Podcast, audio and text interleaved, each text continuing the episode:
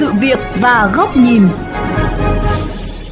Thưa quý vị thính giả, ngành y tế thành phố Hồ Chí Minh nói riêng và nước ta nói chung đang rơi vào khủng hoảng kép bởi tình trạng thiếu thuốc, thiếu sinh phẩm, vật tư y tế và quan trọng hơn là thiếu nhân sự. Sau khi dịch Covid-19 được khống chế, thì đã có hàng ngàn y bác sĩ và nhất là điều dưỡng viên yêu cầu được cho nghỉ việc.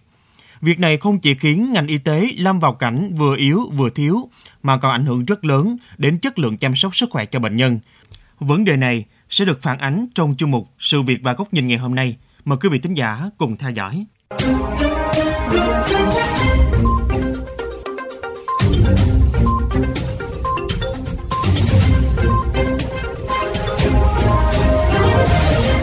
Thống kê của Công đoàn ngành y tế Việt Nam cho biết, kể từ đầu năm 2021 đến hết tháng 6 năm 2022, cả nước có gần 9.400 nhân viên y tế xin thôi việc hoặc bỏ việc, trong đó có 8.620 viên chức y tế thuộc quyền quản lý của các sở y tế các tỉnh thành, 777 viên chức y tế thuộc thẩm quyền quản lý của các đơn vị sự nghiệp trực thuộc Bộ Y tế. Riêng tại thành phố Hồ Chí Minh đã có khoảng 2.000 nhân viên y tế nộp đơn xin nghỉ việc, trong đó có nhiều người là nhân sự có kinh nghiệm và thâm niên công tác lâu năm. Điều đáng nói là số lượng nhân viên y tế là các điều dưỡng xin nghỉ việc rất lớn.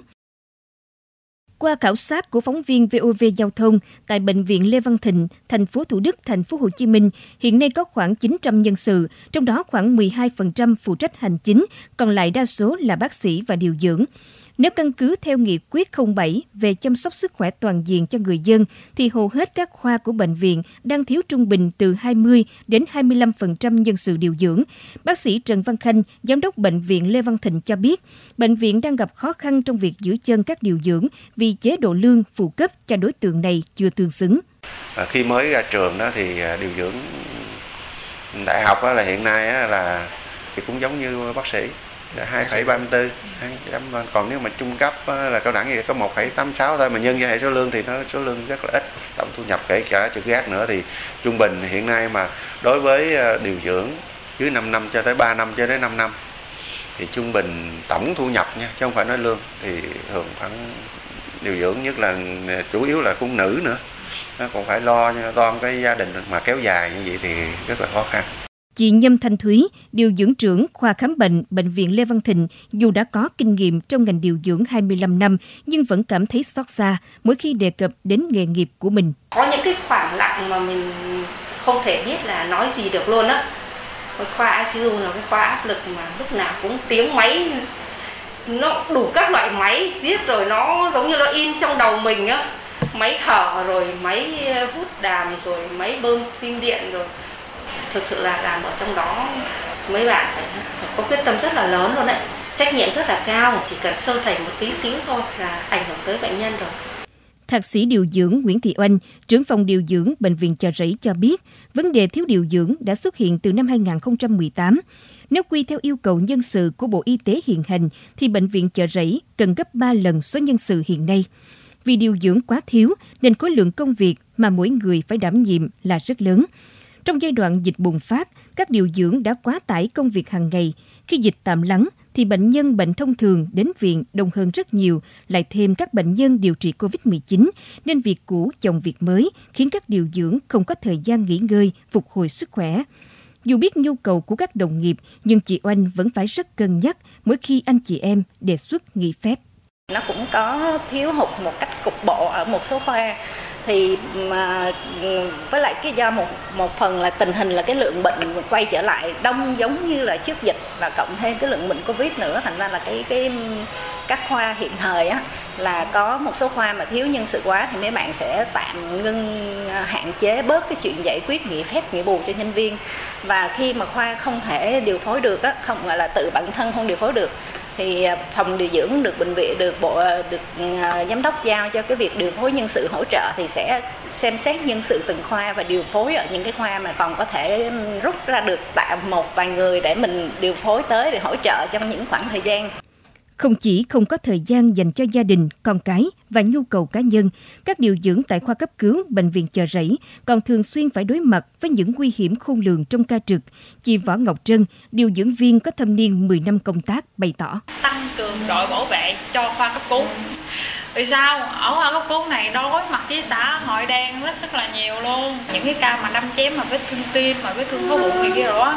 họ họ vô, họ hùng hồn lắm kìa. Họ bắt mình phải làm liền làm liền. Và thật sự là những cái ca đó chắc chắn là mình sẽ ưu tiên làm liền. Nhưng mà làm liền nhưng mà cũng phải có thời gian, cũng phải để cho bác sĩ làm chứ. Họ tạo áp lực cho mình rất rất là nhiều luôn.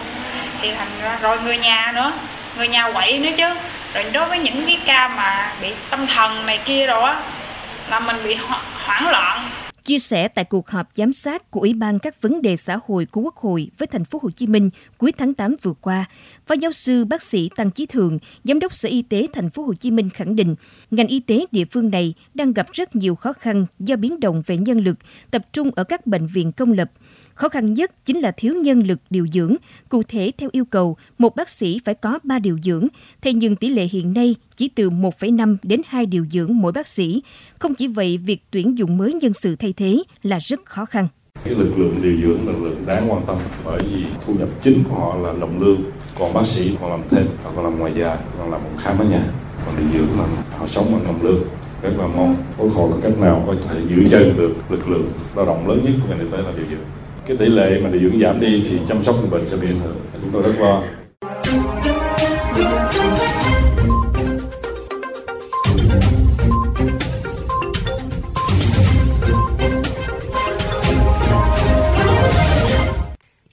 Theo Bộ Y tế, tỷ lệ điều dưỡng trên dân số Việt Nam đang rất thấp so với thế giới, trung bình chỉ 11,4 điều dưỡng trên mỗi 10.000 dân. Số điều dưỡng trên một bác sĩ nước ta cũng rất thấp, một bác sĩ có chưa đến hai điều dưỡng hỗ trợ. Tình trạng này khiến công việc của các điều dưỡng, đặc biệt là ở bệnh viện tuyến cuối, rất áp lực. Đặc biệt sau khi dịch COVID-19 bùng phát, số điều dưỡng nghỉ việc tăng cao, càng gây thêm nhiều khó khăn.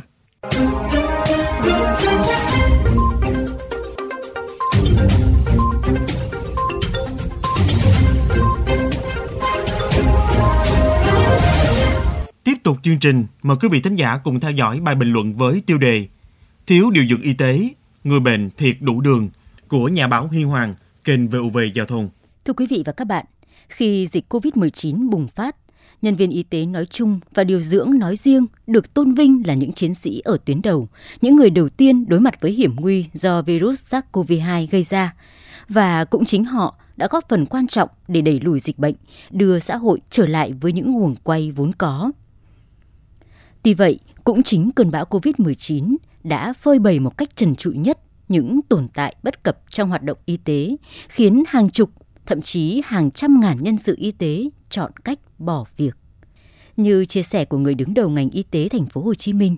trong vài tháng qua đã phải ký phê duyệt rất nhiều đơn nghỉ việc của các bác sĩ điều dưỡng.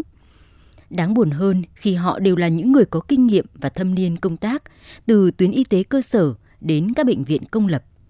Tình trạng này xảy ra ở rất nhiều địa phương đã khiến hoạt động của ngành y sau dịch bệnh COVID-19 vốn đã khó lại càng thêm khó.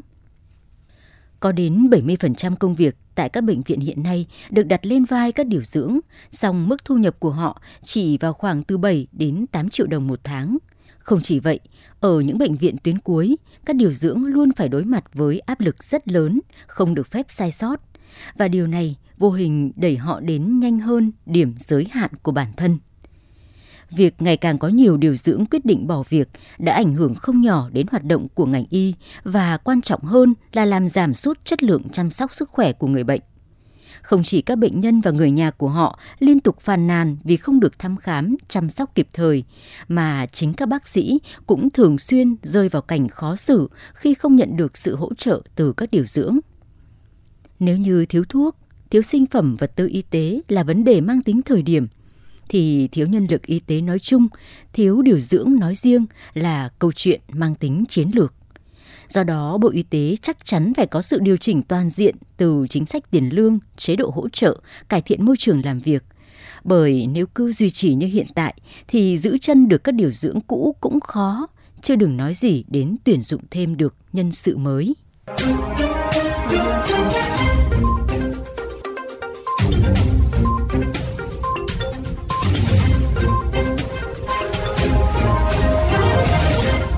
Đến đây, thời lượng của chuyên mục sự việc góc nhìn xin được khép lại. Cảm ơn tất cả quý vị đã quan tâm theo dõi. Xin chào và hẹn gặp lại.